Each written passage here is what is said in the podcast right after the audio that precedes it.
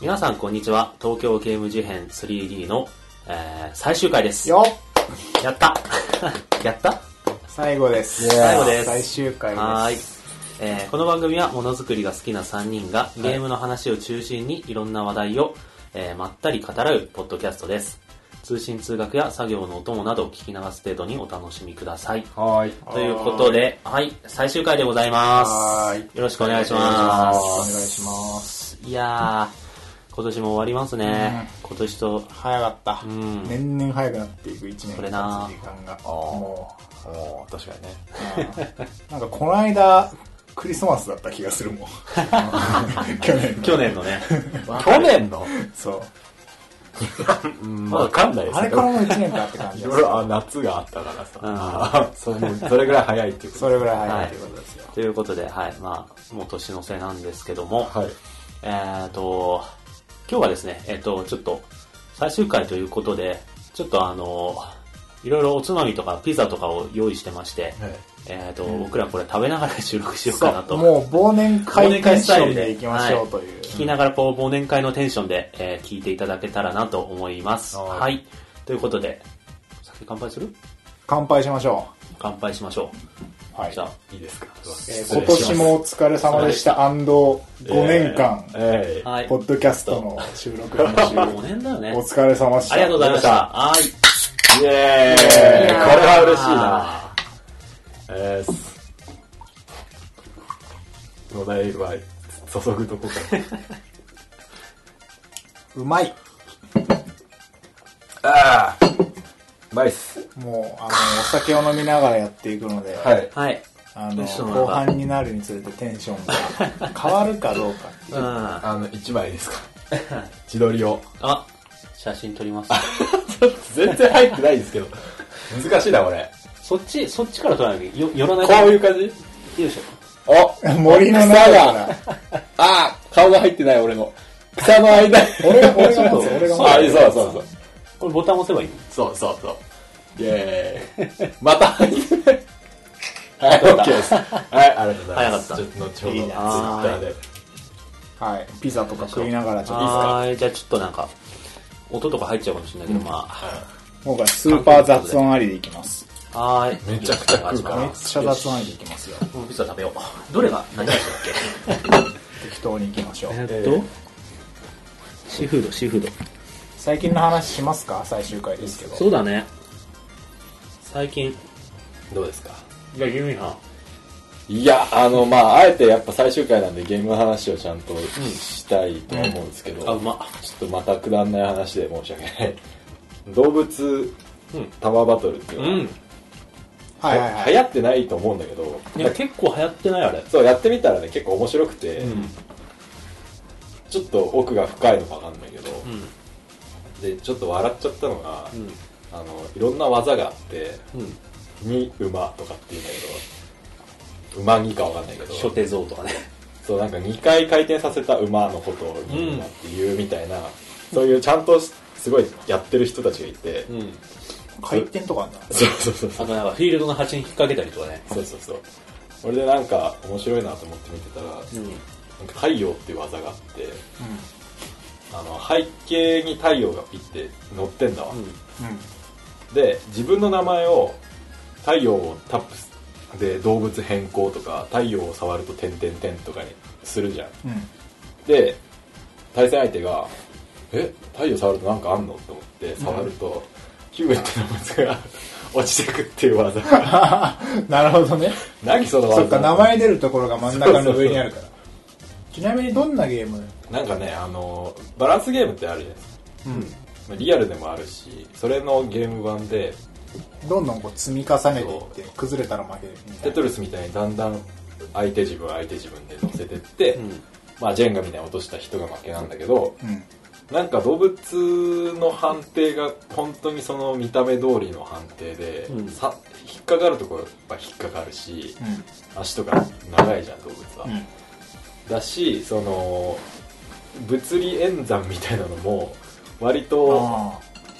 人間が想像する感じで行われるからうん。割とだからねやっててねちょっと楽しいあ楽しいそうあとマッチングがサクサクだからねうん。あっていう感この間人をやってるの見たけど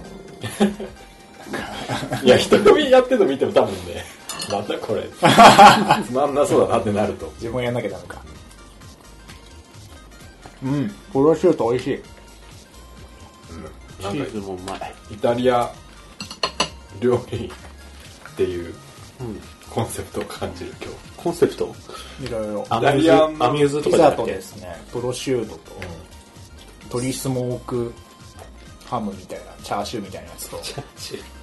カマンベールチーズとゴルゴンゾーラチーズとハッシュドポテトおですこれだけイギリスっぽいはし 確かに。あこのピザ餅入ってるもち明太かな餅うまいわ一面体。もち美味しいはねあ正月っぽくていいですね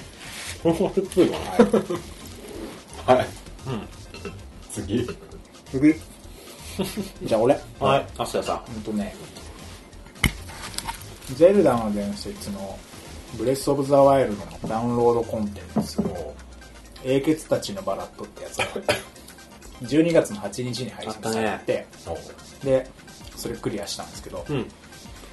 よかったねそようかでっすたかなんか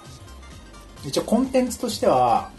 まああのちっちゃいダンジョンとか、まあ、試練って呼ばれるここらか、ちっちゃいダンジョンとかまあでかいダンジョン真珠、今まででいう真珠にあうんと同じぐらいの規模のダンジョンと、まあ、あとそのゼルダの世界って100年前に一回滅んでんだけどその100年前の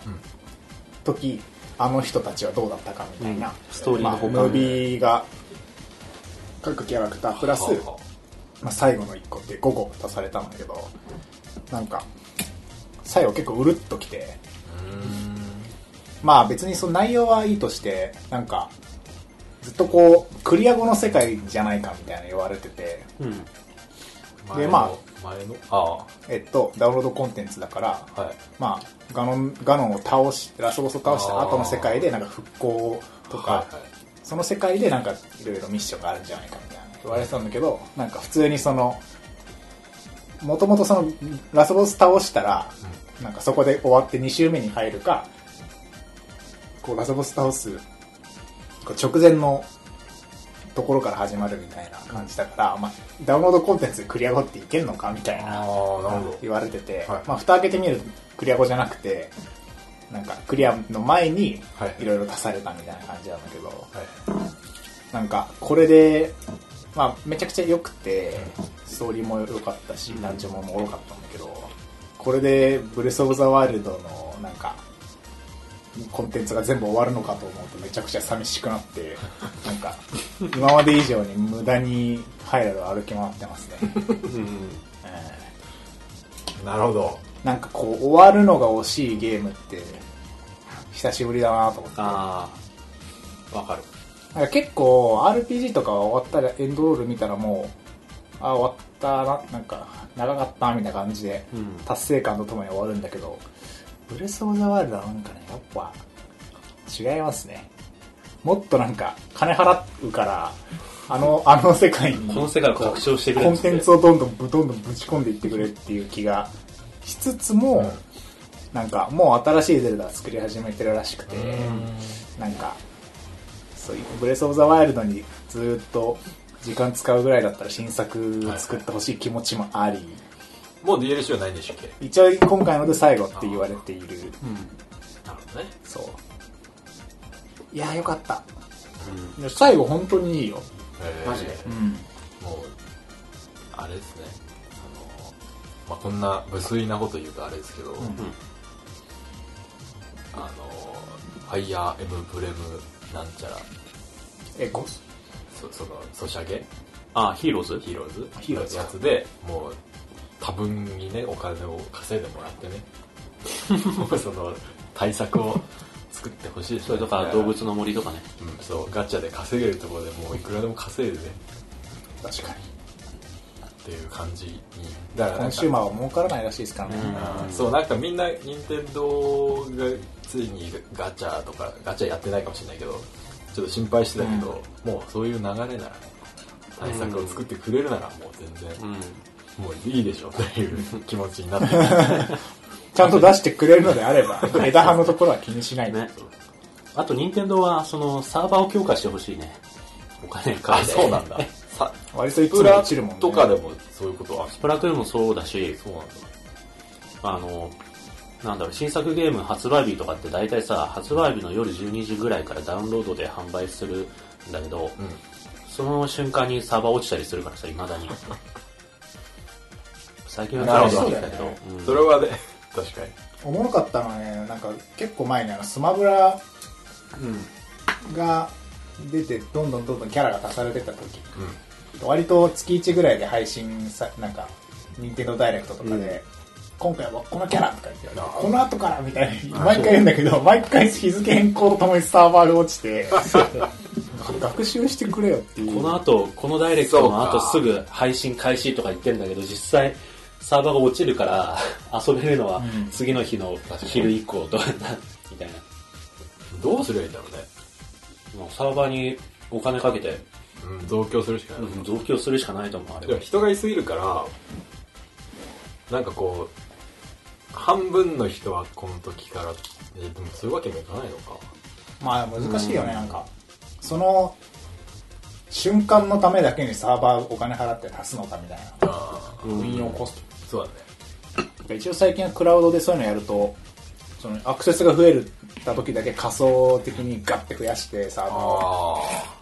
ではいはい。ああ、そういうことできるんだそう。落ち着いてきたらまた元に戻すみたいなことができるんだけど、多分あんま任天堂そういうのやらない。うんややらないというかできないんだよね。うんあんまイメージない。それガッて増やすってさ、物理的にじゃなくて、なんか、その、どっかのそういうサービスのあ、そうそうそう。アマゾンとかアマゾンとか Google がやってるような仮想のサービスを使うっていう。そうか。なるほどね。うん、まあ面白かったですうん。そんな感じ農大さんちょっと咀嚼音がこれ変えない人はあのすいませんね本当に結構楽しくて、あの、人が食って、あの、喋ってる時に、こっそり食うって いう。今だそうだねちょっとごめんね、今食楽べしい、ててこ、れ。もごもごしてるけども。はい農大しゃべる番はい。喋る番なので、ちょっと俺ら食うわ。ほら食う番ピザを置いて、 えっと、映画を見まして、えー、ゴッホ、ゴッホの映画なんだけあど、ゴッホ最後の手紙っていうあ、すごいよね、あれ。映画を見たんですよ。そう。もしかしたら知ってる人もいるかもしれないけど、あの、全編油絵で描かれたアニメーションになってる。だから手書きで、油絵で。全編油そ絵うやば油絵っていうのがまたさ、うん。すその、多分みんな知らないけど、油絵の方がやばいよね、絶対。水彩とかよりうんうんうん確かに乾かねえもんな、あん なの。一週間とか乾かない。油絵って乾かないんだよね。乾くまでにすげえ時間かかんの。だから表面なんかもうなんかなあもうボコボコだしこ固形物がこう 練り込まれてるみたいな表面になるもんあの塗り方にもよるけど、そうだよね。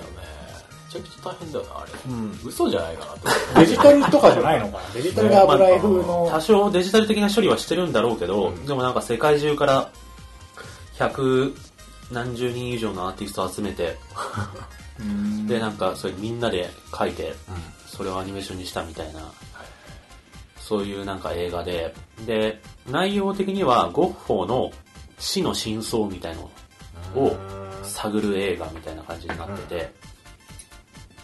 実はベースうーんとね、まあ大元は実話なんだけど、一番下にあるベースはなんかゴッホ自身の死っていうなんか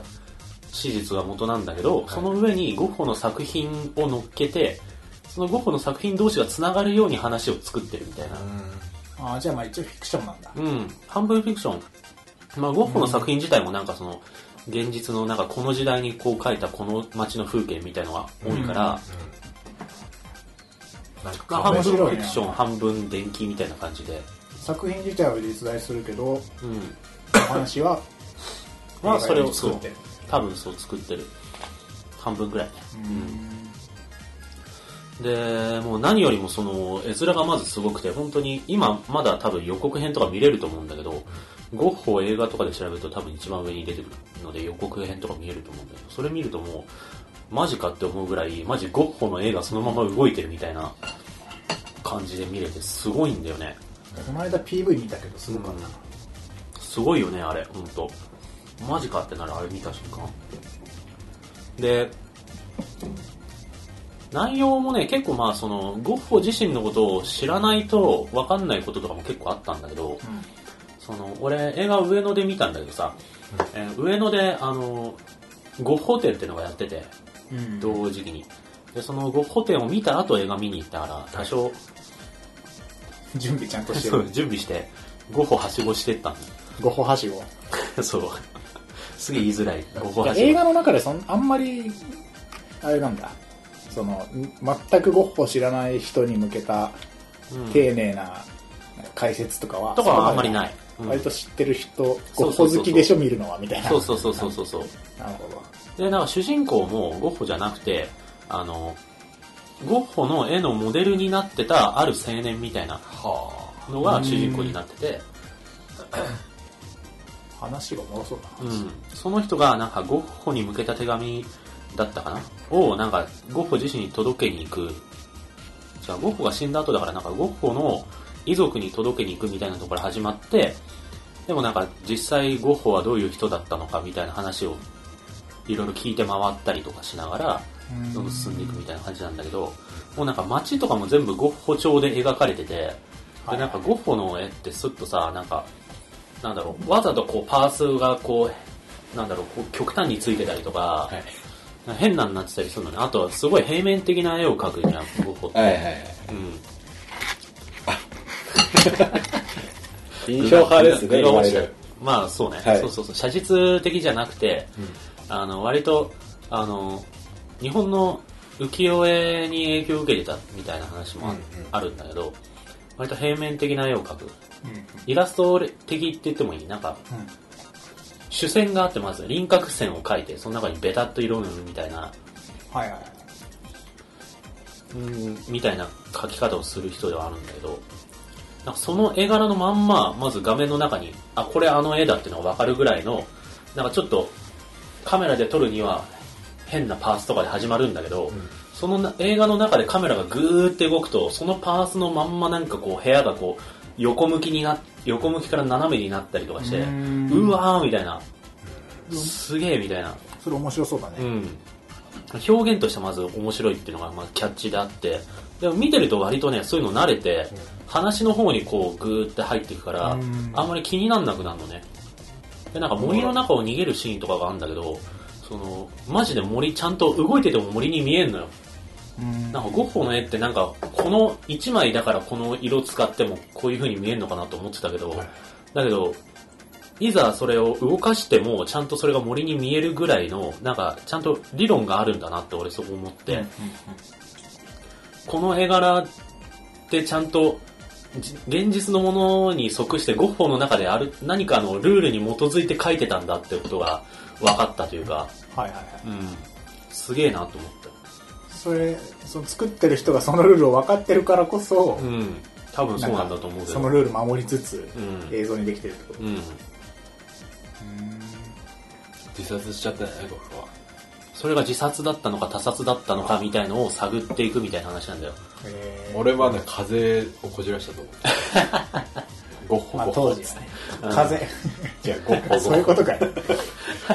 あのモネを真似した真似でゴッホはゴッホゴッホで覚えてますモネはモネとマネはモネを真似した真似で覚えてゴッホはゴッホゴッホで覚えてください文句はムンクは、 えー文句なしの、文句なしの文句え ー一覚発え屋覚え方って文句は覚え何を覚えるのそれで文句なしの一発屋で覚えてくださいな文句は文句で覚えられるムンクは叫びだけの一発叫び、はいまあ確かに叫び以外の叫びあんま聞かないけどね。うんあと叫びは2回ぐらい盗まれてまあまあまあ、だからそういうなんか、ちょっとなんか美術、美術、美美あ美術史的な側面もありつつ、まあ、そういうのし、内容に踏み込むとなんかそういうちょっと前知識がいるような話になっちゃうから割愛するけども、だからそういうのを知ってるとより楽しいみたいな感じの映画でした。はい。そんな感じです。あればはい。そんな3人ですが、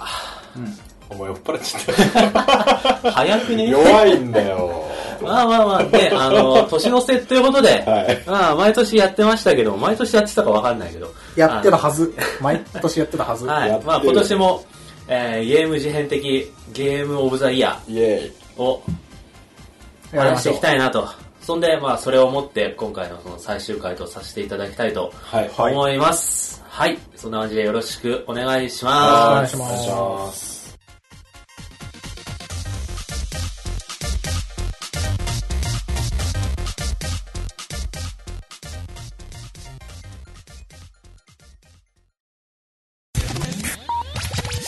というわけでですね、はゲームオブザイヤーです。い。うん。うん。どうですか今年、でも遊びました。うん。う。遊んだが、何本ぐらい遊んでたえっ、とね、うん。リストアップしたんですが、うん。えっ、と、全部で、えっ、と、クリアしてないやつも含めると32本。はあ。 32本。 32遊んでんね。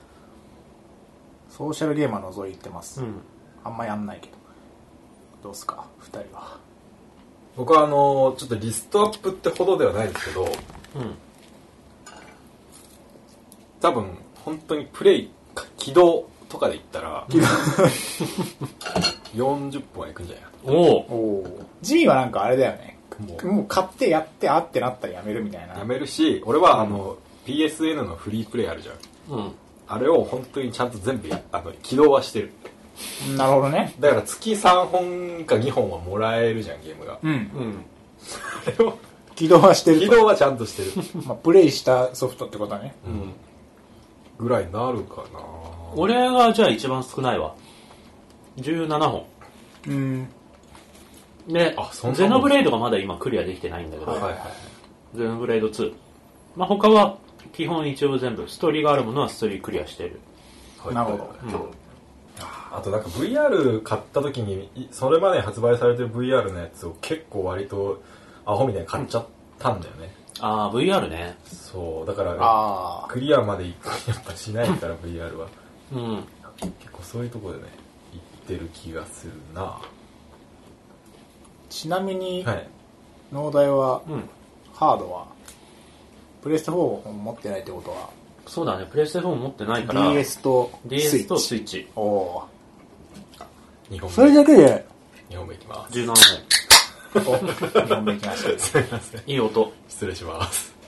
た。ハード、それ、それだけです。27本か。うん。すげえな。 あ、でも俺あれだよ。あの、ほら、モンハンワールドが出るじゃん。ああもうついに買いますかうん。モンハンワールドと一緒に買うわ。モハン ワールド大丈夫ですかでも評判はいいんだっけあれ今、ベータテストやってて、結構俺の周りだと評判いいけど。あそううん。じゃあいいね俺の友達のガチモンハンマニアみたいな人が割と褒めてた。あそう、いいねどうですかじゃあ、うん一応ガーッと、名前をおいいっちゃいますか言っていきますか。 40本。 どう、うんどうするこれクリア、クリアするのに限ったりするああ、まあそれでもいいね。な、いわゆる、まあ自分の中で遊んだって言えるもの、あうん。ちょっと触りだけやって遊んでないやみたいなのを一回除外して。そうだね、あ誰から行くあ、じゃあ俺から行くわ。は俺から行く前に2本目開けます。いすごいなん かねビペーースルががね、ペースが早い。 4種類ちゃんとあってすごい ありがたいなもう4種類全部違うやつ買ったから。そう違うやつがはい。はいえーっと、まずプレステ4からいきます。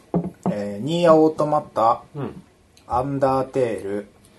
グラビティデイズ2、うんライム、リトルナイトメア、ファイナルファンタジー12、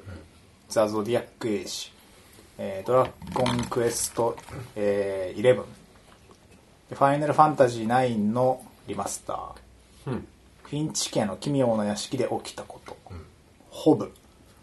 デスティニー2、エアー、メモリーズ・オブ・ゴールド、これがプレステ4。もプレステ4はだから14本。あ、み未クリアを除くと14本か。うあれドラクエはクリアしたよ。言言ってあたあいたかごめんごめんはい。で、スイッチが、はいワンツースイッチ、ゼルダの伝説、ブレスオブザワイルド、スプラトゥーン2、アームズ、えーマリオカート8、マインクラフト、あと、神の巫女って書いて神子ってやつ。すごいな全部スイッチ7本かな。うんで、ビータで、バルハラっていうゲームを1個だけ遊んだ。でスマホで、レイジングループ、モニュメントバレー2、アフタージエンド、オールドマンズジャーニー、動物森ポケット、キャンプ。うん。あ、これ、ソシャゲっちゃソシャゲ か。まあいいや。あと、RPG ゴルフってやつがあるんですけど、あ、これクリアしてない や。クリアしてないです。で、あと 3DS で、ラジアントヒストリアっていうゲームの、えっと、リメイクと、はい大逆 大逆転裁判2はいはい。以上です。おなるえほっどと、未クリアを除くと、27本クリアしました。うーん。ななんんかか、じゃあそこそこって感じか。でかいゲームはもう大体やってるぐらいの感じで今う年の、ん。まあそうだね、基本やったかな。特。にスイッチはなんかもうスイッチはね、なんか、全部って感じまあ、あんまソフトがまだないから、うん大型系は全部やってる感じ。もう大型系しか出てないと言ってもいいぐらい、そうだねうん。じゃあ次、俺行きます。はいお願いします。はい、じゃあ、えっ、と、俺は、まず、スイッチ。えー、ワン、ツースイッチ、えー、マリオカート8デラックス、えー、スプラトゥーン2、えー、アームズ、えー、ブレスオブザワイルド、ゼル、ゼルダの伝説ブレスオブザワイルド、えー、スーパーマリオオデッセイ、えー、ゼノブレイド2。っていう感じで、うん。オデッセイ俺もやってたわ。忘れてた。マリオですえ1、2、3、4、5、6、7、8タイトルですかね。なん、あ、9タイトルかなスイッチ。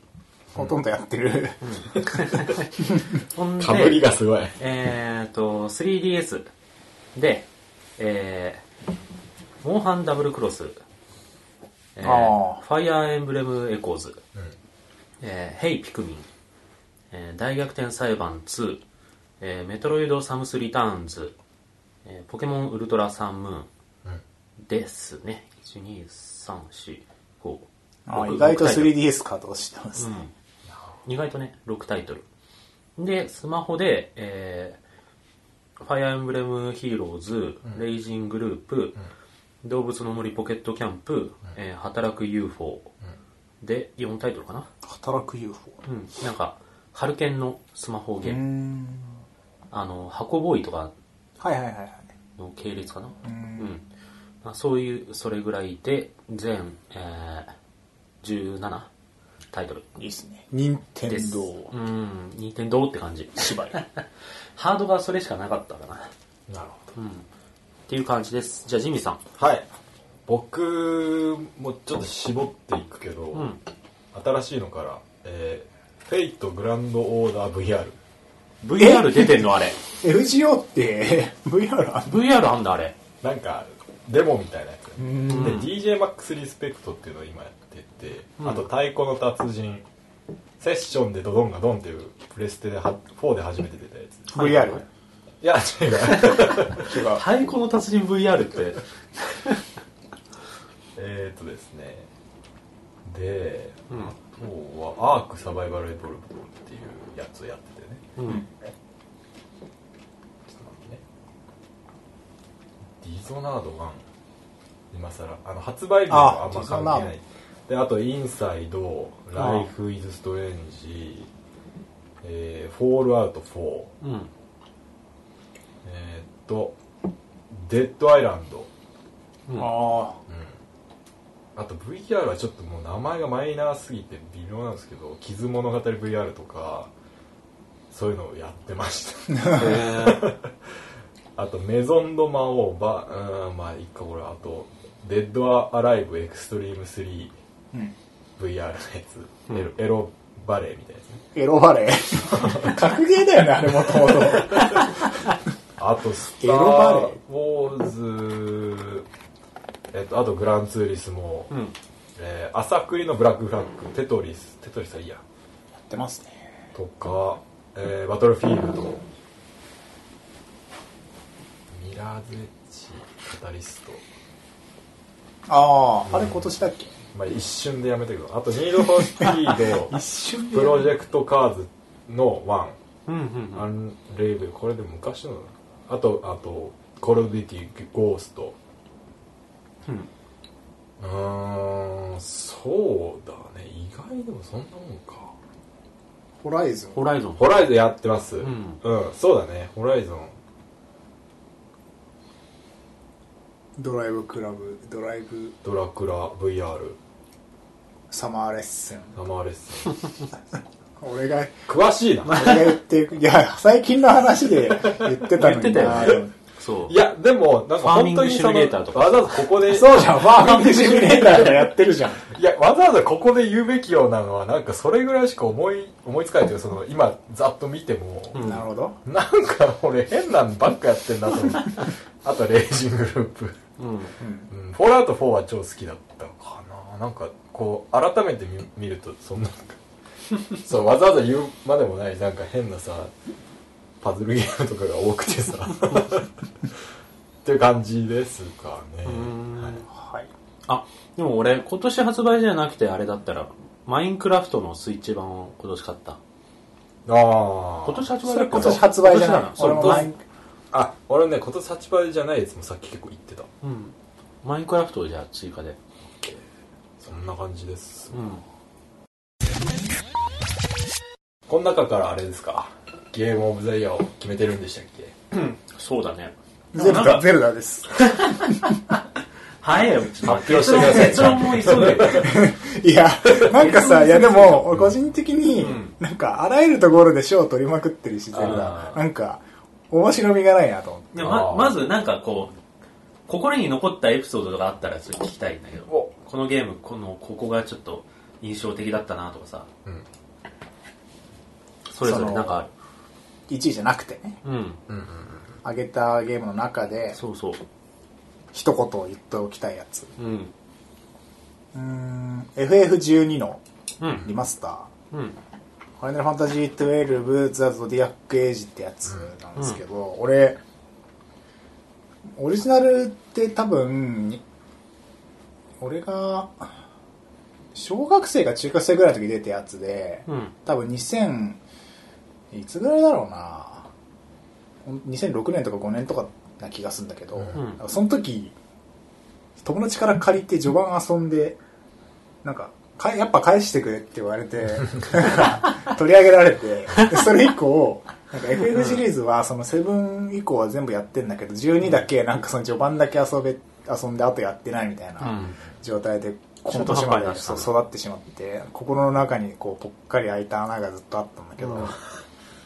でなんかそのキャラクター自分以外のキャラクターのうんこう行動をあのガンビットシステムってやつで、はいはいはいはいめちゃくちゃ細かく決めれるんだよね、うんなんか条件を書いといてあったねガンビットそう HP がなんなんいくつ以下になったら毒がかかった人になっちゃうみたいななんかそういう感じでめちゃくちゃ細かく設定しておくと自分の思い通りにあの NPC っていうか仲間が動くうんなんか最初普通に言ったら負けるんだけど、ガンビット見直してなんかいやこんこの時こうだから回復させてでこいつあーがこうなってあいつ毒使ってくるからこうでこうでみたいなめっちゃこうカスタマイズして、うんもう一回こう挑んでこうコントローラーを置いて放置しとくとなんかみんなが頑張ってくれれて、なんか画面内でめっちゃ倍速で、なんかザクザクザクザクザクって。で、倒した時は、なんかあ、ガンビットの調整うまくいって勝ったな、みたいな、はいなんか、割と特殊な快感を得られることができるっていう、結構面白かったですね。リマスターとは思えないぐらい最近のゲームを遊んでる感があったし、うんなんか、自分で戦闘操作しないっていう、 なんか、意外とそういうのもありだなっていう感じがして、割と良かったですね。うーんジミーなんかあるそうっすね最近 最近っていうか今年のゲームで印象に残ったことですよねうんえー ほぼないに近いんですけど一応あのインサイドが今年なんだよね発売インサイドそうだっけ違うもしかしてインサイドって去年じゃない去年かで俺なんかもう正直あのゲームオブザうんイヤーみたいな大体前から3タイトル上げてると思うんだけどうんそれは完全にあってほそれじゃないとこで行くとう、ん。もうないよ 特になんか感想があんまりないんですがじゃあ VR VR はではい、一番こあう、これが一番。うなんか印象に残った。VR の VR はやっぱあの本当スター・ウォーズ」とあと「コール・オブ・デューティー」が良かったようーんあコールとオブデューテエィね。ロ系は本当にマジで良かったんですけどゲームではなく。いやあのゲームでもあの可愛い女の子が出てくるやつあるじゃんそのフェイトのやつとかフェイトのやつは最近出たやつフでェイトのやつの VR ってイメージできないんだけど。いやもうわけわかんない何が何が見えるのその視界の中にもうあのーフェイトのうんソシャゲ版の、えーキャラが出てきて、うん着替えとかしてくれるっていう着替えを着し替えてすんの えー俺あのソシャゲも何で全くキャラに関しても全く知らなかったけど、うやんっぱね楽しいああ、本当にそのサマーレッスンみたいみな。たいなすぐそこにキャラがいて、コミュニケーションできるみたいな。そへフェイト関係ないじゃん。ういやなんかあの 本当恥ずかしくなってくるんだけど、この女の子とかと一緒 にいるとなんマかシュキリエライト。そうわけわかんないこと言ってるしマスターとか言ってなんかシステムもクソ だしあの全然楽しくないしななんかしろとかなんか選択肢選べとかって言われる、でもねそのブランなんか3種類の遊びをしようみたいなえうんブランコで遊ぼう、えー水鉄砲で遊ぼうみたいなのを選んではいはいはいもうブランコで遊んでる時は、ブランコを押してこう振りをね強くしてあげるんだけはいはい背中ど、背中を押してあげるみたいなもう本当に自分でもなんてバカなことをしてるんだって思いつつめっちゃブランコを押してあのめっちゃ自分の頭下げてスカートを頑張って見ようとするしちゃうもうそれは 絶対しちゃうから誰でも。誰でも。そうああだからその辺はすごいな VR ってああやっぱ思うで水鉄没入砲すそうそうしちゃうってことね。水鉄砲で遊ぶ時はよっしゃっつってあのめちゃくちゃ服を濡らそうとしちゃうんだよ水鉄砲なんか何でコントローラーでこうやるコンのトローラーでさピシピシピシピシ あの、トリガー使う。だから VR はやっぱすごい無よ駄遣いなんだけど VR すごい。そうすごいね悔しいけど没入しちゃうみたいな。クソゲーもクソゲーなんだけどやっぱやっちゃうんだよねへえなるほどねであの言ってたその「スター・ウォーズ」とかっていうのは本当に普通に、あの楽しいから宇宙船乗るのは印象には残ってますうーんなるほど。はいなるほどねだから VR なんか前回であんま良くないって言ってたけどうん久しぶりにその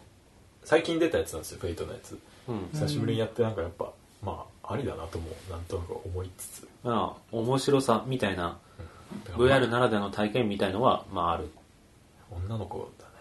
ていう感じ、ねはいまだいけるぞ VR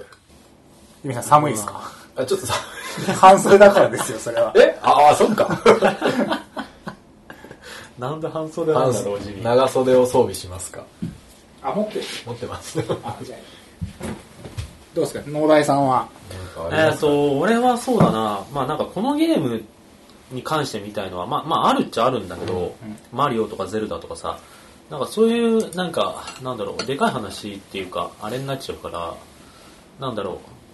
スイッチがうん。出たのは今年じゃんうん。でスイッチ出てから結構その据え置きゲームをやるっていう体験がちょっと新しい体験がしたなって思って、うん。でてか今年スイッチが元気だったよねなんかねいや本当にすごいスイとッ思いチはます大成功レベルだよね。うん、まあ、なんか割と知り合いのゲーマーの人もみんなスイッチ買ってたしでやっぱこの据え置きと携帯機とこうパッと切り替えられるみたいな体験も結構なんか携帯機として使えるってのもでかくて 3DS ゲームやってる時多分これスイッチでやりたいなとか思ったりそうだよね。なんかもう 3DS で出出てほしくないもん。そう俺ももう 3DS のなんか起動頻度ガクッと下がったもんね、うスイッチ出てからなんか、シンプルでよいいと思うけどね。もううん 3DS っても、もうそううなくしちゃって。バッテリー 3DS に統合しちゃってもいいんじゃないかなっていう、うん確かに確かにまあ、若干画面がでかいっていう、うんうんうんうんまあでもそれもなんかデメリット的にあんまかん普段もう感じなくなってるから、別に2画面そんな活かせてる気しないし実際 3D も最近そんもうずっと切ってるしねねユーザーとしてももう全部スイスイッチに来てくれって思うレ ベルなるほど、うんはいそうあれダブルクロスとかさモンハンのあの 3DS で出た後スイッチ版も出たしね結局、そうだよね、うんそうかじゃあ脳内的印象に残ってるの残ってるのはもうソフトっていうかソフトっていうかもうスイッチいやスイッチはねなんかいいね、うんあのなんかゲーマーとしては、うんなんだろう売れてるのが嬉しいというかそうだねなんかそのあ君が買うんだって人がうんスイッチ買ってたりとか、あああるなあんかるそのゲーム機を買うというなんかオタク的行為みたいなのをすげえガクッと下げてくれた気がすあるーなんか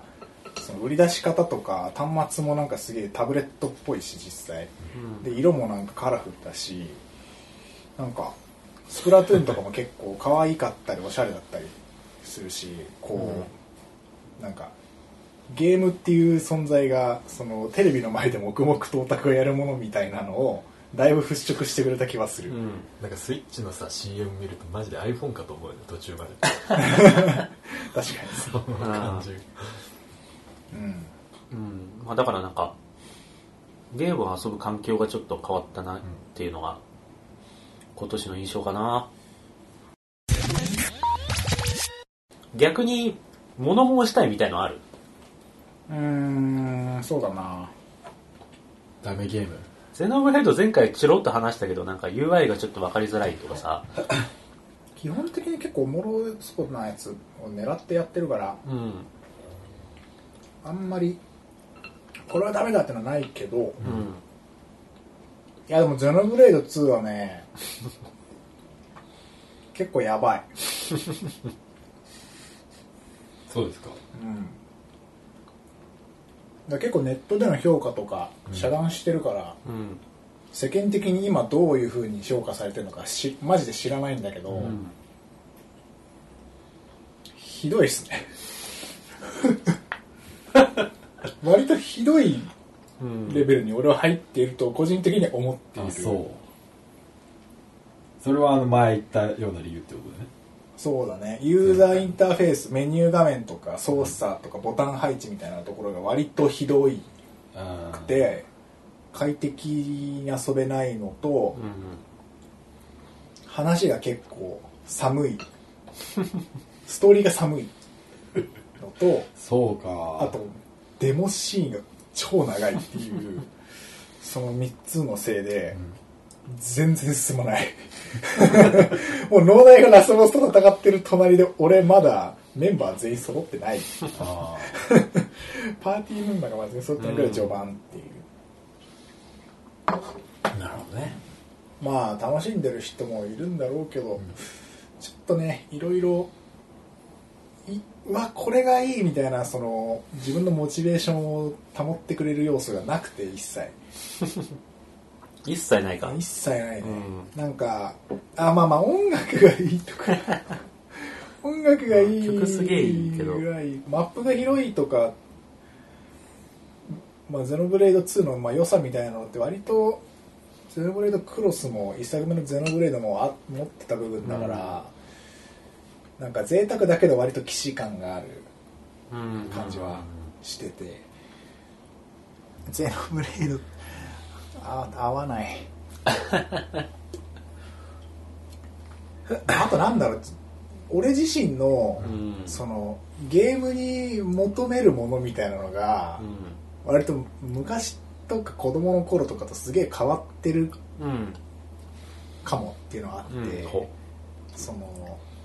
圧縮されててほしいんだよねなんか圧縮間延びしてほしくないっていうかそうそうなんか子供の頃は長ければ長いほどやっ ぱすげえ楽しめるしあーファイナルファンタジそういろんなことができできる方がいいんだけどなるほどうんなんか最近ってその、まあ、仕事もあるし忙しいし、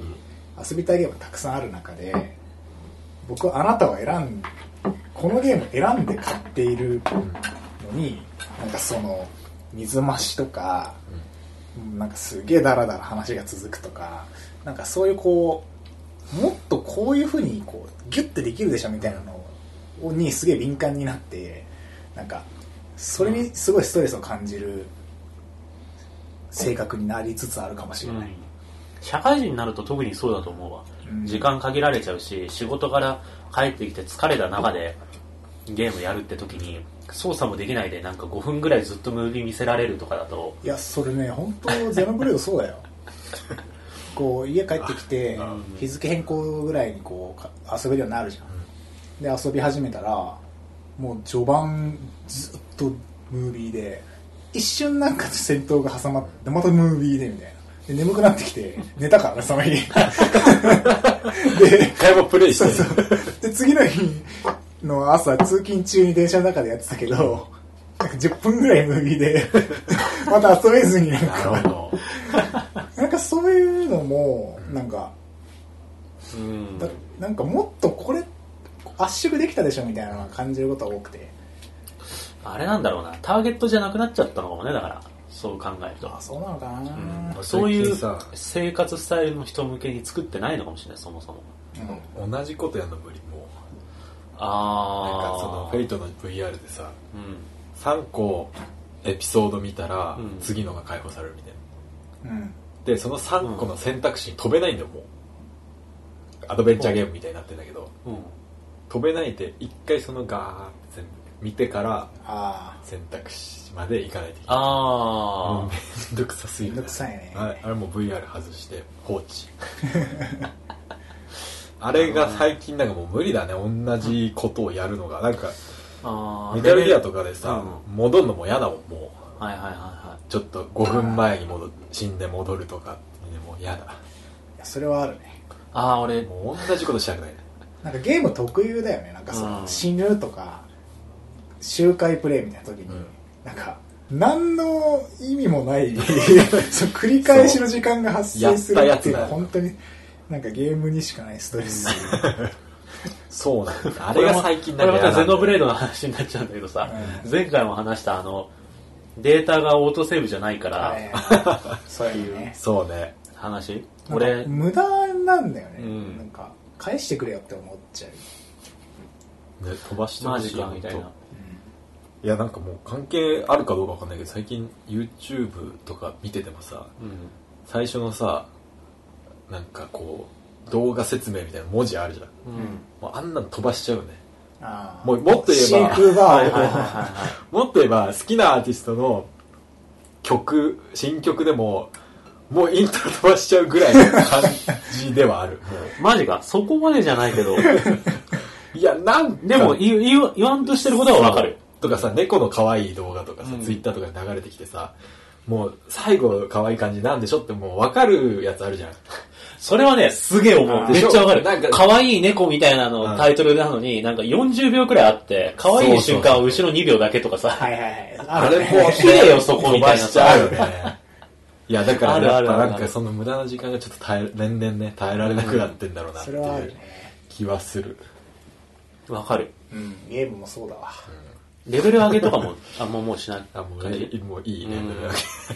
やそうレベル上げもはなんのにかよるけどもちろん。ニーヤオートバタとかもう放置してたもん、その、 オート、オートなんちゃらみたいなの全部つけて、んで、なんか無限巻きするところに置いて、で、風呂入ってみたいな感じして た。いや、まあそうだよ。うんうん。なんか、ちょっとやるぐらいならいいんだけど、うんなんか、割と1時間とかレベル上げしないと勝てないみたいなうんレベルデザインはちょっと無理。うん。なんか、ぶつもりとかでもさ、新しいやつでも、なんかレベル上げあんま、俺多分15レベルぐらいまで行ったけど、おおすごいね。俺まだ4レベルぐらいだわ。全然やってないじゃん。意外とやってない。全然やってないでもあれもさ、それぐらいまではさ、こう、なんて言うんだろう。いや、レベまあル上げ何しなもきゃ感じずにこう、そうそうそう。行くよね。なんかあリンゴ取りに行かなきゃっていうのはあんまなくてうん。多分その後はどんどんこう作業感を俺。うん。感じるそうだよねなんか RPG のシステムは別に好きなんだけど、ターン制で戦うとか、うんなんかそれをそのなんだろうストーリー的制約のためにレベルがあるのはいいんだけど、うん。その急にあそそのラスボスに行けないようにするとか,、なんか強いエリアに行けないようにするとかはいいんだけどなんか普通にナチュラルに遊んでんのにあーボスがクソ強くて、うんなんか手前ですなんかぐるぐるぐるぐるなんかは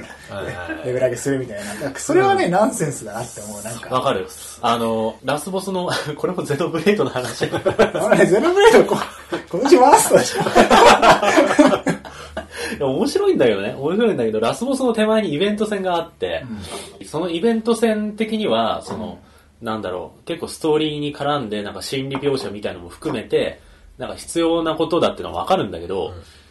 なんかイベント戦なんだから負けなくていいじゃんと思うんだよね。あーそのイベント戦をこなしたからって別に達成感とかないのよ。うんストーリー上、あこういう敵と戦ってなんかこう、心の内と向き合ってみたいのは必要なのはわかるんだけど、身体心的決着をつけるそうみそたいなうそうそうそう。そこにさ、負けるっていう場面いらないじゃん。結局それもさ頑張って勝っても多分戦闘続いてさそうそうそうそう。とどめは出没進そう駐そうさせそう。られなんるか達成感とか別にここいらない から、もうなんか必ず勝てるようにしとけよとか思っちゃってさ、その時。ここ何度も繰り返させるような、それまで含めて演出だったらまだあれだけどさ、明らかにそうじゃないし、 そうだよね、んちょこれめんどくせえなと思ってそこでちょっと投げそうになった俺うん、一回。うん。そうだねあ大枠はいいんだけどさ、そのタイムライン俺の友達にその、うんゲームで企画やってる人がいるんだけど、うんなんかその世界観とか、うん大幕のストーリーとかはす素敵、うん音楽とか、うんただゲームとしてその楽しく快適に遊ぶっていうところが足りてなさすぎるみたいなこそとう言なってんだてよね。なんか、ゼログレード本当にそうだなっていう。で、逆を言えば、遊びがおもろければ別にスプラトゥーンでストーリーなんてないしさ。そうだだかねら。その、ほぼない。ゲームなんだから、その遊びのところをちゃんとやってくんないと、いくら、なんかこういう物語が作りたいとかいう熱意で、なんかその世界観とか構築されても、なんか、新エリアに行くために、雑魚敵が強すぎて、なん か、快適に歩き回れないみたいなゲームになっちゃうんだから、気をつけてくれよっていう。うん。わかる。ワーストです。なるほど。俺ゼノブレイド結構好きだけどね。逆にでも、それ、ゼノ、ワーストがゼノブレイドだとしても、ワーストがゼノブレイドになるくらいいいゲームが多かったってことだよね。今年はあそうだねうん。まあ、っていうか基本やっぱなんか割と発売前とかからもう分かるったりするじゃんもあ、もう予知能力をう、うん、これ獲得した。これこれクソだなとか、もうわかこれる。絶対面白くないだろみたいなたのだでまあさあっえたりするただでさえっていうかちょっとでもこれどうなんだろうってやつは買わずに一瞬様子見たりするなるかほどらうん割となんかもうクソゲーとかうん。はつかまなくはなってるそうだね。ゼログレードはなんか畜生って感じやなうん。じゃ、あれじゃないですか、でも。もう、ゲームオブザイヤーはいいんですかいやーもうまねあ、ちょっとなんかねく苦言フェーズみたいな時間経ったから、ね、まあちょ今っとあ の切り替えて、そう切り替えて。切り替えてね、はい。というわけでですね、えっ、と、まあじゃあ、この辺から、じゃあ、いよいよ、ゲームオブザイヤーの方決めていこうかなと思うんですけど、どうですかちょっと待って。お菓子開けよう。お酒を飲んだら、だいぶ料理が回って、ちゃんと喋れてるか何もら。喋れ 最終回、こう、自 覚、自覚ある。ヘベレ系で。ヘメルケになってる自覚ある。。 そうです。終わってしまうのかと思う。いいんじゃないいいですか、じゃあもう行っちゃって。あ、じゃあ、 3位から。個人で言っていくうん。そしたら、OK。じゃあ、ジミーさんお願いします。僕ね、3位はね、ホライゾンです。あホライゾン3位ですかこれは良ー、かった結です。構、あ、そうだね。 1位はファァームシミュレーターかなン。フィレーター下から数えた方が いい。いや、もうマジでホライゾンね40分くらいしかやってないかファーミングシミュレータースイッチで出るらしいよ。やんなきゃら、やんなきゃ。レビューが上がらなきゃなんかあの、ホライゾンはやっぱなんか、あの本当に、でも、面白くて、グラも良くて、うん。あのストーリーも良くて、うんゲームも面白くて、うんでもとにかく印象に残ってるのは本当にあんなに音がいいゲームはなかった音ね音か音は本当にハリウッドでその1年間かけてミックスしたみたいな音が流れてくうんるわけよ、ゲームからう、んうんあれすげえいいねなんかブオブオブオブオブオシュコーみたいなメカの音あの、うん動物機械動物の鳴き声というか、そう、うんあれすごいよね駆動音とかねなんかね音がめちゃくだからぜひねこのゲームやるときはイヤホンでやるかいいスピーカーでやってほしいなって思うぐらうい、ん特に低音のなんかこの感その感じがすごい良くて多分今までのゲームって常識的に、うんあんま低音はやっぱり減らしてミックスしてたと思うのねなんでかっていうと、あの低音はまあならないものとして、まあ、あのいわゆるポップスでもそうなんだけどあんまその低音重視にしちゃうと他のとこがスカスカになっちゃうので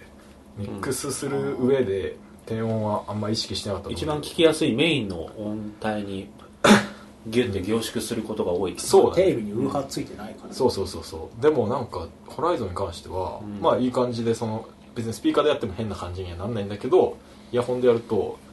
すげえ太いうん音が聞こえてくるからめちゃくちゃ良くてへえかっこよかった音がうんで音ゲ音ゲーです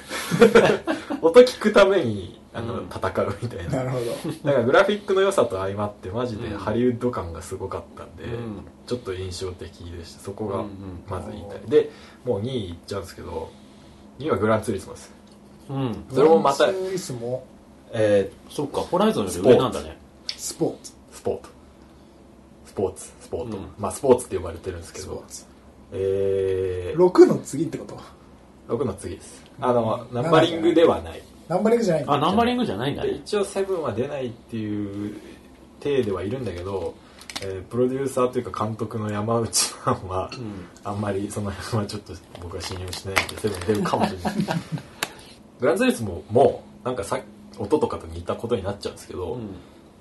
いやグラが本当に良くていいっていうのは、なんか俺 CG やってる身からの意見になっちゃうんですけど、うんめちゃくちゃリアルかって言われるともっと他にもやっぱリアルなゲームあるんだけどうんリニアベースっていうすげえマニアックな色の表現をしててうんそれがリニアベース成功してるんですねうんあのめちゃくちゃマニアックだからこれ多分め説明しても伝わんないんだけどえいいよ聞きたい普通ガンマ値って2.2なのよ わかるガンマチって何あの、絵のガンマが普通2.2で、人間の目は2.2だと思ってガンマっていいで何すガンマっていうのは、色色のあなんの、か世界っていうのは、 あの、例えばルミナンスで表現したときに、うん白ルミナンスうんえっと、例えば輝度。はいはい木戸ね輝度が、例えば、あの、まあ、もう簡単に言ううと、ん輝度1000だとするじゃん、白が。うん今自分の目の露出で言ったら、まうんあしゃカメラでもいいんだけど、うんであのえー黒がうん輝度100だとするじゃん、うんまあ0でもいいんだけど、うんだとしたら中間値は500じゃないんですよ目はあ目で見えてる時は、うんうん本当の500の輝度だとすると、うん1000からうん0の間で500はめっちゃグレーに見えるはずなのねうんうんうんだから人間の目っていうのはすごいあのこういうカーブがかかって二次曲線的そうなそうそうそうそうカーブがかかっててでもそのまあまあ2点ガンマ2.2の合成をしちゃうと、えー変なことになるんだけどそれをごまかしごまかしうんリアルタイムの計算で普通してて、うんちょっとマニアックすぎてあれだけど CG ではあのここ5年前ぐらいからそのリニアっていうのを意識されてきてやっぱりそれでリアリティっていうのは増してるんですよ CG の明るさの話なのかそう輝度とか色の話で、なうん人の目に自然に見えるように頑張ってるってことそうそうそうそう、うんでも実際の光ってその1と1を足したら本当は2になるんだけど、うん人間の目ではまあそうはいかないといううか、んね、それを、えー内部的な処理で、えー本当は1たす1は 1, が2になるようにするのがリニアベース、うんでそれ最後にガマをかけるっていう画面に出すときに、それをなんとグランツーリスモではそれを始めまして、うんそのそんなゲームを俺は知らないそれが、他のゲームと どう、どう変わってゲるームうん他のゲームだとあのだからいい CG 俺らがやるような CG でいうところの昔の手法を絶対使ってるところ、ね、アンリアルとかですらうんなのでゲーム以外だとどういうところで使われる技術なのそれ。リニアうんは、えっとプリレンダー CG っていうのは俺らがやるようなスリあの CM とかの CG では、うんまだでも昔の人は多分3 3 4 0代とかの CG デザイナーは、あんまりリニアとか意識しない人もいる、うん別にそれでもあの頑張れるじゃ頑張れるんだけどうん例えばモーションブラーとかを考えてみると、はいはいはいモーションブラーっていうのは、えー、と例えば残像処理のことだよね。そう極端な話60えー60フレだとして、うん60分の1秒シャッターを開けるとしたら、うんあのこうバッて例えばキロ1のピクセルがあったとして、うんそれにブラーかけたら暗くなるわけだはいはいはい。ブラーかかってる分うん。グレーになってあの、こう手をブーってこう目の前で振った時に、手が半透明にぶ見える部分っていうのは、手そのものの明るさよりも暗く見えてるってことだよね。そうその通り、う。うん。ただし光ってるものがうんブラーかかった時は、あの1じゃないじゃん例えばその輝度があの画面上では1かもしれないけど、だから25525525の、うんうんうん。本当の世界ではそれが10001000かもしれないそれにブラーかけたらずっと明るいままブラーがかかるはずあの、ペンライトを暗闇の中で振り回したとかの軌 そうそうそう道。そうそうそうそうそうそうっていう話があって、はいはいはいだからこそブラとかであのすごいリニアベースっていうのが必要になってくるんですようんとか HDR っていうはいはいはいはい。それをちゃんとやってるのがグランツーリスモなんですよあだからこそなんかグランツーリスモのフォトモードで撮った写真がマジで実写じゃんみたいに言われてた時あるでしょツイッタあ。ーあとっかたであったあった。それを実現してるのはそういうバックグラウンドがあるんですようーん。だから俺らが本当に実写に合わせて作るような CG と同じようなことをしてて俺ら的にはすごい脅威なんだけどそれリアルタイムでできるんだみたいなやっぱその普通の、その一昔前の処理より手間がかかる。そうですねちょっと本当に新しいなと、うん。なのでそこをあえて挑戦したグランツーリスモはうん。すごいなっていうあとゲームもまあ別に楽し楽しいし、っうん。ていう視点で僕はあのより、 2位にやりましより、その、自分の目で見たものた、うんっぽくなるってこと なんかすげえ乱暴に言うと。あ、の現実世界でシャッター切ってうん。写真撮ったのと近いううんん。ですね今までは割と単純計算、そうですね数値上のうん計算みたいなのしてたのが、人の目ってこうでしょみたいなのそうを、そうそうそうわざわざはいはいはい。処理でやってそうるみたいだな。から反射とかは絶対そっちの方がリアルになるんでなんでかっていうと反射した時に例えば100%反射するわけじゃないじゃんこのそうアだルねミ缶も、うん。でも白飛びしてるとこあるでしょうん。うんその色を決定するのはその本当の光がうん1なのか2なのか、はいはいはい。ちょっとまあうん難しい、単純になんかここは鏡だから正面にあるオブオブジェクトそのまま映してとか、そんな単純な話じゃないってこじとゃないんですうん。わざわざいろいろうん光とかいろいろ計算してやってるってこそうそこがねなるほどね素晴らしいとこなだとわってんだで、まあ、1位はあのアークうそ ホライゾ嘘でしン、ょホライゾン3位にしてってこといやあれはあの本当にクソゲーなんだ本当に間違いないでバカが作ったゲームだって言いながらやってたんですけど、うん。あの個人的な体験が本当に良すぎてほほだからみんながそうなるとは絶対思わないんだけう。ど、うん。あの俺がサーバーに入ってからうん。マジでやばいやつがいたりとかで結局俺はあのめっちゃ動物を集めて強くなって目的であった鉄の壁っていうのを 作るに至ったんだけど、それまでにこうもうダメだってなってからよしあの新天地を探しに行こうっつってほーっつってめっちゃ広いマップを2人でこういかだぎ乗りね探しに行って ここいいんじゃないかなとか言ってやってたあの感じは神ゲーでしたマジで、あの、そうだよ。本当にゴミなんだけれども、自分がしたゲームとしての体験は、うん。これまでにないぐらい本当に神ゲーだったんですよ。うん。 その、場所を、さ、新しい家を見つけに、うん。イカダに乗ったりとか、あの、新しい恐竜をテームっていうか、仲間にして、うん。空飛んでどっか行ったりとかそのちゃんと帰ってこれるのかっていう緊張感とかうん。もうめちゃくちゃ神だったので褒めてるじゃん。めっちゃ褒めてるやんけ。いや何なんだろうねあれはその良かったあのうん。自分自身のそのエクスペリエンスがあまりにも良かったのでゲームオブザイヤーになっちゃうしなるほど。事実あのプレイ時間もかなりいったのでうん久しぶりですよ朝までゲームやったの 夜明日会社あんのにえへえ。そうだからちょっとすごい個人的なあれなんですけど、うん。楽しかったななるほどね。というわけで、三つジミーさん的には、はいホライズン、ホライズン、ええーーグランツーリスモスポートアークー、アーク。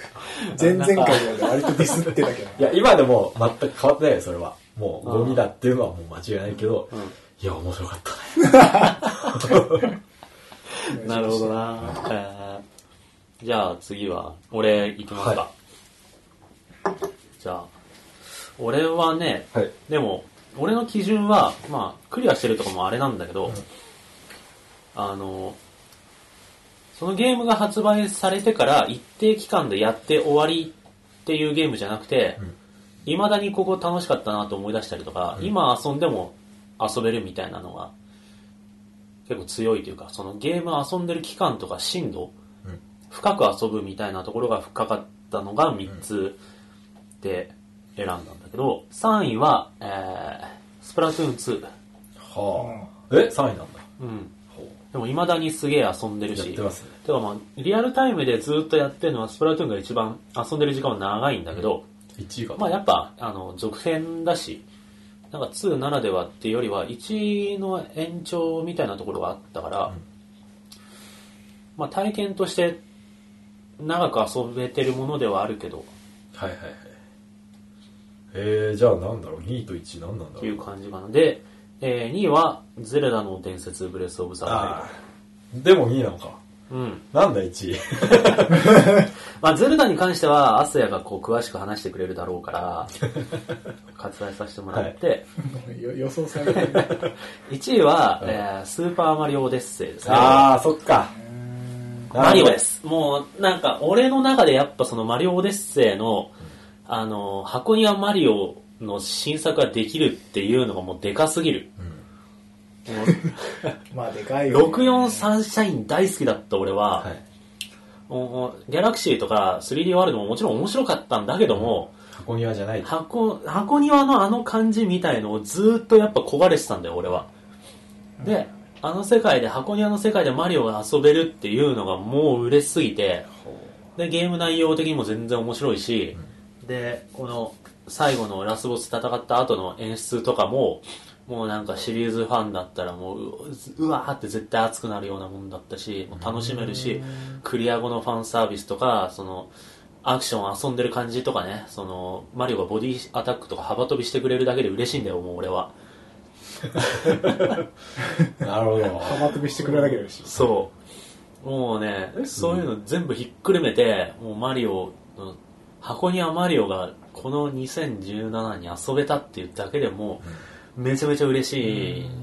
いのに加えていまだにそのムーンとかなんかコインとか集めたりとか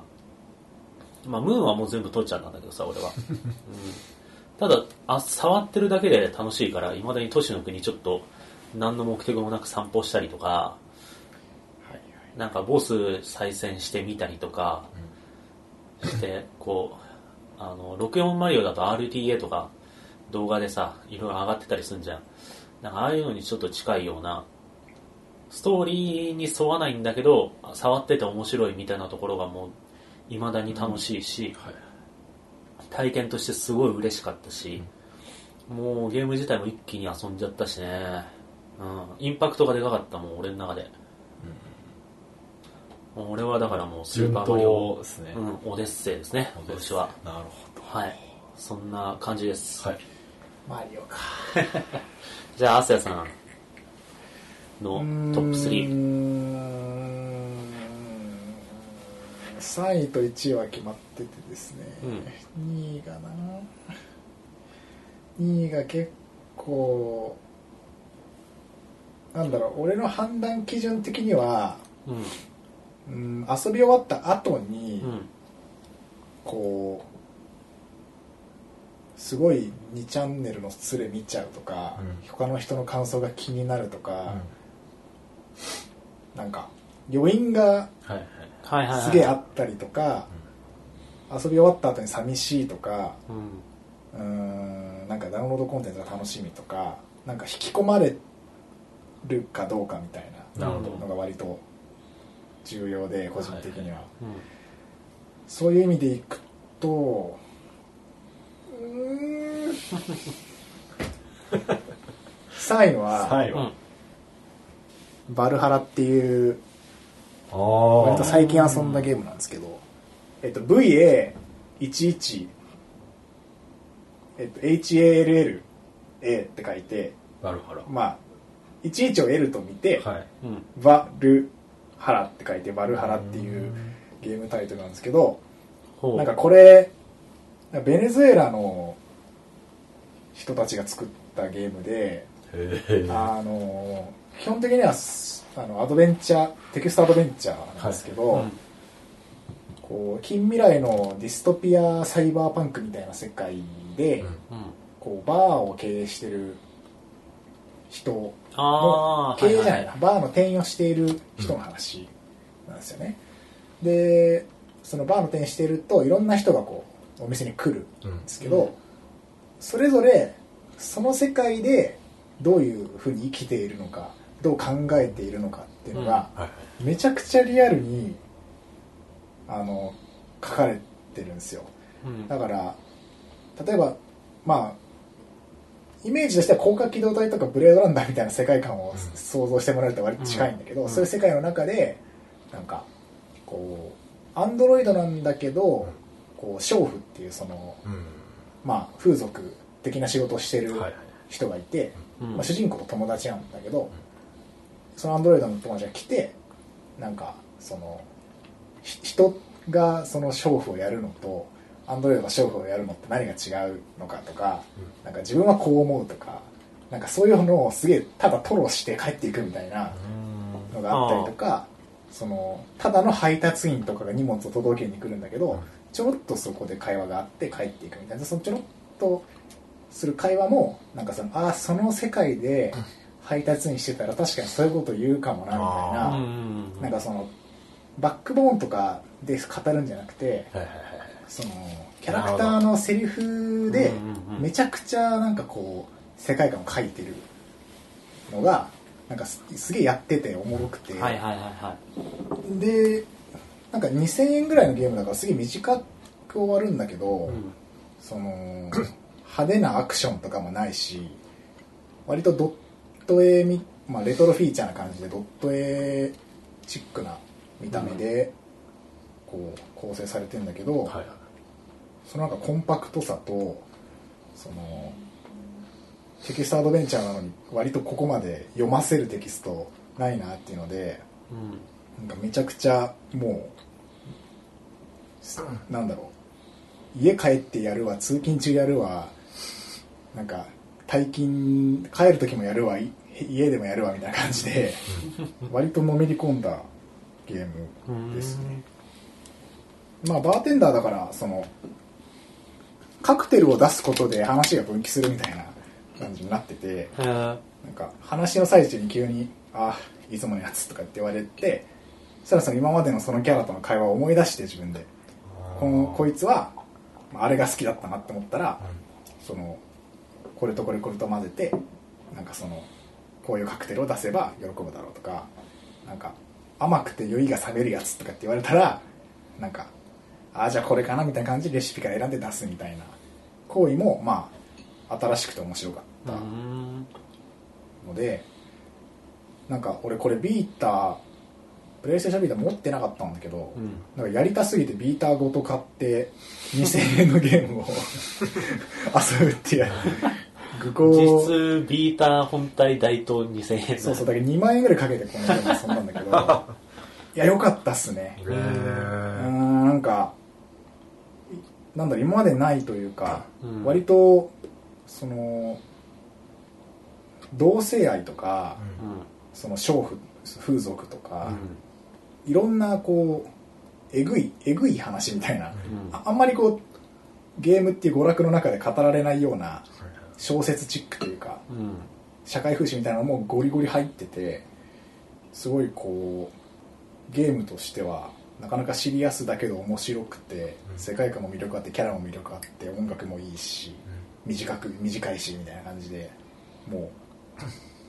最高でした、うんまあ、ただ安いのと短いのととかで3位うんで2位はねうーんむずいけどうん遊び終わった後のうわっていう感じでいくと大逆転裁判2かなああうんこれはよかったよね前々回かどっかでなんかその1の出し方がすげえ気に食わないって話をしたうんんだけど、はいまあそれはそれで置いといてうその大学せ 大逆転裁判1と1年か2年ぐらい空いて2が出てで2の遊び終わった後に全ての話がいい感じにまとまってこう一人の主人公のその弁護士としての話が終わるっていう幕引きを見た時にんめっちゃなんかゲームあいいゲーム遊んだって感じがうんわかるしたんだよな大逆転裁判クリアした後もなんかちょっとなんか初めからやりたくなったしでなんかそれって多分、んその今までの大逆転あ逆転裁判シリーズって結構もう1以降はもともと裁判あの弁護士だしうんなんか割と出てくる人もだんだんだんだん変な人が増えてきたりとかしてて、まあ、マンネリ化してたんだけどキャラクターが立ってる方向にね大逆転裁判はもう学生なんだよね主人公がもう裁判あの弁護士ですらないただの学生が最初うん主人公だねでまあいろいろあって弁護士にならざるを得なくなって素人だけど弁護士になり始めたりとかっていう話が1なんだけどなんかそこそこからいろんな事件を経験しで脇役も魅力的な人たくさんいるしなんかでその音楽もそのごただ豪華ですっていうよりは割とそのゲームボーイとかの時代の主旋律がめちゃくちゃはっきりしてて口ずさめるような音楽はいを絶対守っててそれがこう、まあ、オーケストラっぽい生楽器演奏みたいな感じになってるめちゃくちゃいい耳に残るし何回も聴きたいしこうんう曲を聴くとキャラが思い浮かばるみたいな。まあ、めちゃくちゃ音楽もいいしでそのいわゆるゲームとかアニメみたいなめキャラがデフォルメされてて口調とか動きとか見た目とか名前とかが全部こうデフォルメされてキャラクターデザインされてますみたいな人たちばっかりでそのキャラクターデザイン的な意味でもなんかすげえ記憶に残るしでそれがなんかまあ1ですげえぶつ切りにされてなんかはって感じだったけはいどはいはい、まあ、2が出て2をやると、まあ、1からのそのなるほど龍之介っていう一回の学生の物語がこうバシッと2で終わりうんで1からずっと一緒にいたパートナーの人との最後のなんかあそうあそうなるかみたいな話とかいやはあもうよかったなお前みたいなはもうめちゃくちゃ感情移入しちゃってこう終わった後にこうなんだろう寂しすぎてなんかサントラも買うわうんなんか作者のツイッター全部フォローするなみたいななんか久しぶりにこう遊び終わった後になんかあいいゲーム遊んだなーってこうこう妄想にふけるみたいな時間があって割と個人的には良かった、うんうん、なるほどですねなんかそれが2位そうん2、3位がテキストですね。うそうだね割と、うん、ちなみに2位さっき何と迷ってたのいやえー結構あって、そのドラクエ11とか、うんマリオオデッセイとか、うんスプラトゥーンとか、その対策系うん。は、やっぱ、完成度も高いし、うん。遊び終わった後に、うわ、いいゲームだったなと思うんだけど、うん。なんかこう自分の中にぐさっと刺さる、こう、世界みたいなのがうん。なかったかな、みたいなうん。感じですかね。なるほど。うん、で、1位はまあ、ゼ ルダ、さまらあっと、そうだろうね。ゼルダですかね。そうやろね。うんうん。リアルにゲームオブザイヤー取った取よってもねね。いろんなとこで総なめですね、ううんん。だから意外性はやっいやぱ、すまあ、ごないいないっちゃないんだけどやっぱいいと。いいゲームでしたね、いいゲームはいいよ。うんうん。でまあゼルダに関してはななんか何を言っても結局まあそのいろんなネット上とかいろんな人が言ってる評価とほぼ同じなので、うん。なんかそこまでそのここが良かったとかここがとかいう感じじゃないんだけど、うん。なんか 個人そのいろいろみその3つを決める中で重要だったのが、やっぱストーリーがめちゃくちゃ自分の中では大切だなと思ってうん。その、まあ、マリオとかもそうなんだけどマリオめちゃくちゃ面白かったしゲームとしてすごいいなんか素晴らしいなって思うんだけど、こうプレイし終わった後になんかストーリーがあんまり自分の中にないまあ、そうねだ。よね自分の中にとか、そもそもストーリーそんなにないよそうねそう、そうマリオは。で元かまあ、ら。結構そういうのあってインディーゲーム系とかはやっぱ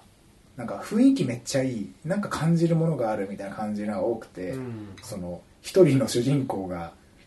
ここからここまで成長していろんな人と関わってなんちゃらかんちゃらみたいな、うんこう長大なこう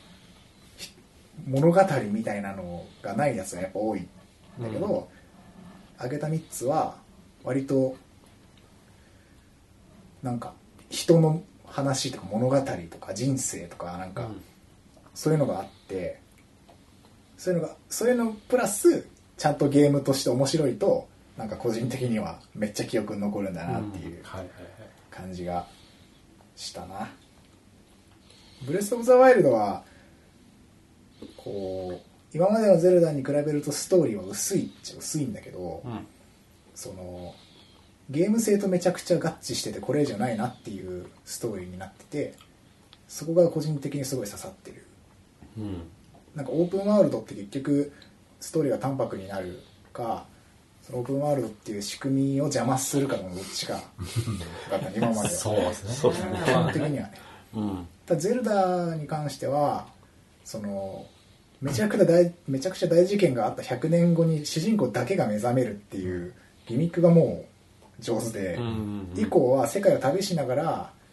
なんか自分がそのなぜ今この状況に100年後に目覚めたのかっていうのを探る過去の記憶をどんどんどんどん思い出しいろんなことをして思い出していくっていう作りがなんか何もしなくてもその物語的には破綻はないけど頑張ってこう記憶を集めれば集めるほどなんか状況は変わってないのに自分の中にちゃんとストーリーができていくみたいななんかそのうん。ストーリーの語り方がうまかったというか、今まで過去にこのやり方やってるゲームはなかったなと思ってそれがすごい感心したしうん。うん。でまあゼルダシリーズ初ボイス付きだしこう時のオカリナ的なその六賢者みたいな、まあ、英傑っていうのがブレス・オブ・ザ・ワイルドが4人いるけどそのそいつたちのキャラの立ち方とかも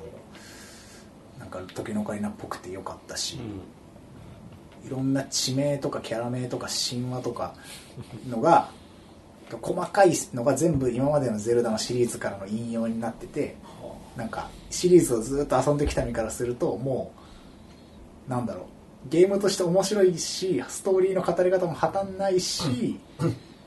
こう剣がヒューンって光って声が聞こえるみたいなシーンがあるんだけど、ブレス・オブ・ザ・ワイルドだけ遊んでる人はなんかああまあ剣がなんか言ったのかなみたいな感じだけどその過去作遊んでるとそのピーンって鳴ってる音もうん。うん。そのなぜ刀が急にそんなこと言い始めるのかとかも全部わかるはいみたいなシリーズファンへのまあご褒美というか祝福みたいなのがめちゃくちゃ盛り込まれてても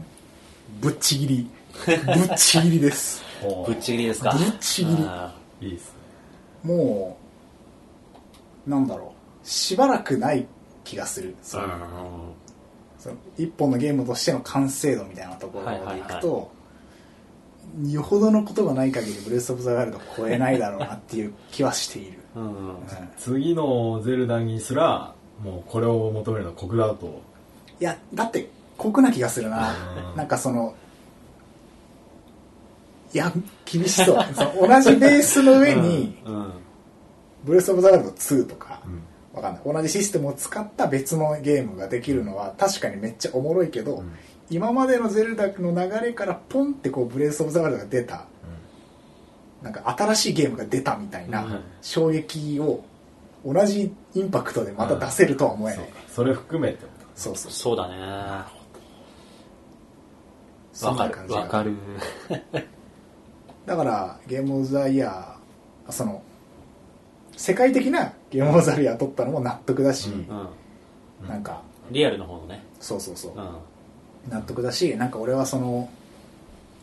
イベント中にその青沼英二って人とこう藤林っていう2人がこう表彰されててなんかめっちゃ喜んでる映像がこううんあるんだけど、うん YouTube になんかそれを見てこう涙涙を流したねわかるうんなるほどねなんかゼルダって今までこうおも俺はめちゃくちゃ好きだったけどおもろいけどここがダメだよねっていうのは絶対あったんだよね今まで、うんトワイライトプリンセスとかもおもろいけどストーリーがなんか微妙とかなんかタクトもなんか後半なんか割と面倒くさいとか、今まで絶対そういうのあったんだけど「ブレス・オブ・ザ・ワイルド」はマジでゼルダ史上初と言わんばかりの文句なしみたいなところがあって、はいはいはいこう当たり前を見直すってうんこうディレクターがすげえずっと言ってたそれがまさに実現されててうんなんか涙です ありがとうございましたもうなんか、ゲームオブザ、こ2017年のゲームオブザイヤーだけど、もう、朝の中では、もう、この、ゲームオブザ20 20マ年イぐラらイい、フって感 じ20年ぐらい生きていた中でのゲームオブザマトイライッフプでもあるぐらい。じゃあもうゲーム事変5年のトップオブザゲーム。 5年の歴史の中でももうゲームオブザイヤーでももう、うんアスヤのゲーム誌はゼルダと共にあったから、まあイコールそうだね、トップオブザゼルダだよ。うん、それはね、 すげえ総わかる。合値が高いうん。めっちゃわかストーリーだけとかまあ絞ると多分もっとる。うん。めちゃくちゃストーリーがいいゲームとかはあるんだけどゲームって娯楽の総合力が高すぎてうん。驚愕でし た、わかる。そんな感じですそんな感じですかね。素晴らしいうん。つまりゲーム人的いゲームオブザイヤーは、えー、 バラバラということで、いでもまあでも、ゼルダかなそうですね僕はやってないんで分かんないです けどまあちょっとつまんないよねゼルダはちょっと褒められすぎてるからそうだね。ゼルダで落としちゃうと、うんここアークでいいんアークにじゃないする。アクはいいよアークにしますかうんゲゲーム事変的ゲームストイヤアークあ売れてもねえよあれは値段だけ高いサーバーも入れないー。でもその体験としては、素晴らしいすごいいいものをしたと素。晴らしいはい。そんな感じですか。 はいね。はいはい。はい。というわけで、はいえー、5年間話しましたね。ああいいっすねその一言その一言話してきましたけども。 5年ですかうん。うん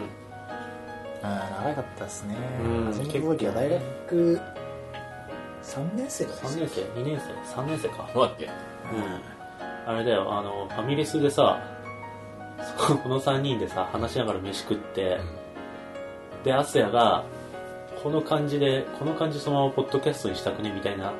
話をして、ポッドキャストって何って俺とジミーが言ってたところ からそうだそうだ5年うわ懐かしいねそうですね俺の家で撮ったりジミネで撮ったりうん東京ゲームショウに行ってなんか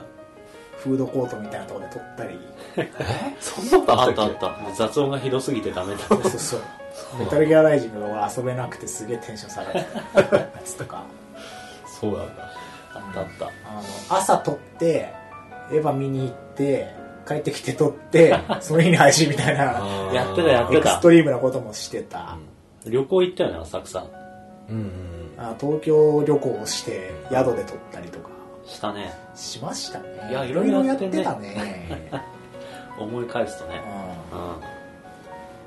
ううん。イベントもやったしんよ、かったですね生イベントもやったね、生収一録。回やったね、うん吉祥寺かの結構遠くから来てくれてる人もいたしねね本当だよねありがとうそんな 大学生のクソガキの雑談にわざわありがたいことです。クソガキからクソ親父になっちゃったざ クソいやでも楽しかったですねうん。うんそうね。あの終わりますけど別になんかやめたくてやめたくてしょうがないとかうん。仲違いとかそういうのはあんまないん でねなん音か楽性が違った割と割ともうやりきった感というかうん。まあなんか最近のさトークテーマが大体2回目だった気がする確かになんか結構ねかぶり始めてネタがにね内容的にもねう、んうん逆に言えばもう続けようと思ったら続けれるぐらいだけどまあもう4次編3でまあね結構ねその3人とも横着なんで気抜くと本当にそう。更新しなくなっちゃうんですよねそう、誰かがこう、言わないと、なんか、え、今度収録いつにするみたいな話をしないと、収録日が決まんないんだけど、誰もその話を切り出さないみたい切りな。出さないあれっつってゲームして寝ちゃうみたいな。そうなんですよねまあそうそだねれいろいろありの、うんまあ、だったら一回、まあ、終わりましょうといううん。感じですかね、そうだね。うんなるほまあ、区切りもいいしね、時期がね。まあ年末でね2010そうだねうん。年末だしね。これ配信多分ね30日とか、どマジちょううどん、年超えるぐらいの時に。結構なんかそのやめますって言ってから、うん。うん。そのまあ、なんつうかお便り、そうだね。リアクションもらって、ツイッターと かでも。なんかその高校生の時に聞き始めて今は大学4年生ですみたいなあなんか人とかいてなんかあ結構長いことしてたんだなっていう、ね。なんか今、そう、お便り見返してたんだけど、2年半かけて追いついた人とか、2年半もかかるんだ って、追いつくのに。うん。まあ ね週まあ2回聞いても2年半かかるんだよそうかそうかそんな、そんな長いことやってたんだなって、改めて。そっか100回超えてるからうん。すごいそうだね積み重ねまあ、た後半ね。だいぶ失速したけどね毎週更新続けてたらもう多分今 200 200回超えてるからうん。まあ、ブランクがあったからな、社会人になってから、そうねしばらく。そうですねうん無理無理無理ってなった時期があったね月1とかだったっけうん。いやもう月普通に1 3すヶら月なにい1。回とかの時あったあまあ不そ定う期だの時そうだそうだ不定期の時はそんくらいだったよね。まあ、お便りもあのいっぱいいただいてるのを本当に読んでますっていううん。まあそうですね本こと当はに本当にありがたいとう思いんます。ありがとうございま無視す。してないですっていう惜しんでくれるのはめっちゃありがたいうんうですが、本当ですねまん。まあ、まああで出るもの、で まあ終わります。 そう。まあまあままああ終わりはしますけどね。まあまあまあ3人ともインターネット上にいるし死ぬわけじゃないうん。うん。ゲームの話もツイッターとかですげえして引き続きしてるし、ジミーは鍵垢で下ネタばんばん言ってるしいやあの 鍵垢なんですけどフォローをいただければもう本当にバンバン開放 す鍵を開けていくのでね 本当にねアンロック式鍵。かけてるアンロック鍵式よかった式じみ。あの今かあアカウント本当そのなんだっけサイトはさ別に消えるわけじゃないじゃんあの、ホームページんゲーム事変の。サイトにね普通に3人のツイッターアカウントもあるしそうだねああ、そうだ。リンク貼ってあるね。アシュラはブラブログもやってるしうんそうですねブログに遊んだゲームの感想をひたすら書いてうん。農大はなんかピクシブとかやってないピクシブは、アカウントはあるけど、あるの稼働してないな。ツイッターが全力って感じあうんそうなんだ全てツイッターに集約されてるそうだね。まあ終わりますが、うまたどっかでなんか会えるかもしれないですし、ん、そうね。そうですね急になんかややるかもしれないし、やらないかもしれないし、何も考えてないです、しれっと俺と脳内で、 新しいのが新しい始まやるつ始まったりとか、脳内とジミーでなんか、新しいの始したりとか、 俺、俺は、あれブログやってるから、あれみたいな。まあねいや、まあ、でも何が残るか、うんそうですねまあ、ポッドキャストじっていう、その、もの自体は結構好きだし、うん。まあ、なんか今後できればいいなと思ってますけど、一旦この3人で今までのようにやるのは一回終了とはい。いうことですかね了解ですはい。それですね。ちょっと司会の問題さんし、はい。そうですね じゃあまあ、今回も締めていきますか。はい今回もっていうか、もうオリジナルでいこうよ最最終後の回は締もうめ。え、マジであもうだってーはい。えっ、と、じゃあ、 よいしょ。えー皆さん、東京ゲーム事変、えー無印から通算5年間聞いてくださってありがとうございました。ありがとうございましたありがとうございましたまたどこかで会える日を楽しみにしております。おーはいはい。それでは、さようなら。さよならさよなら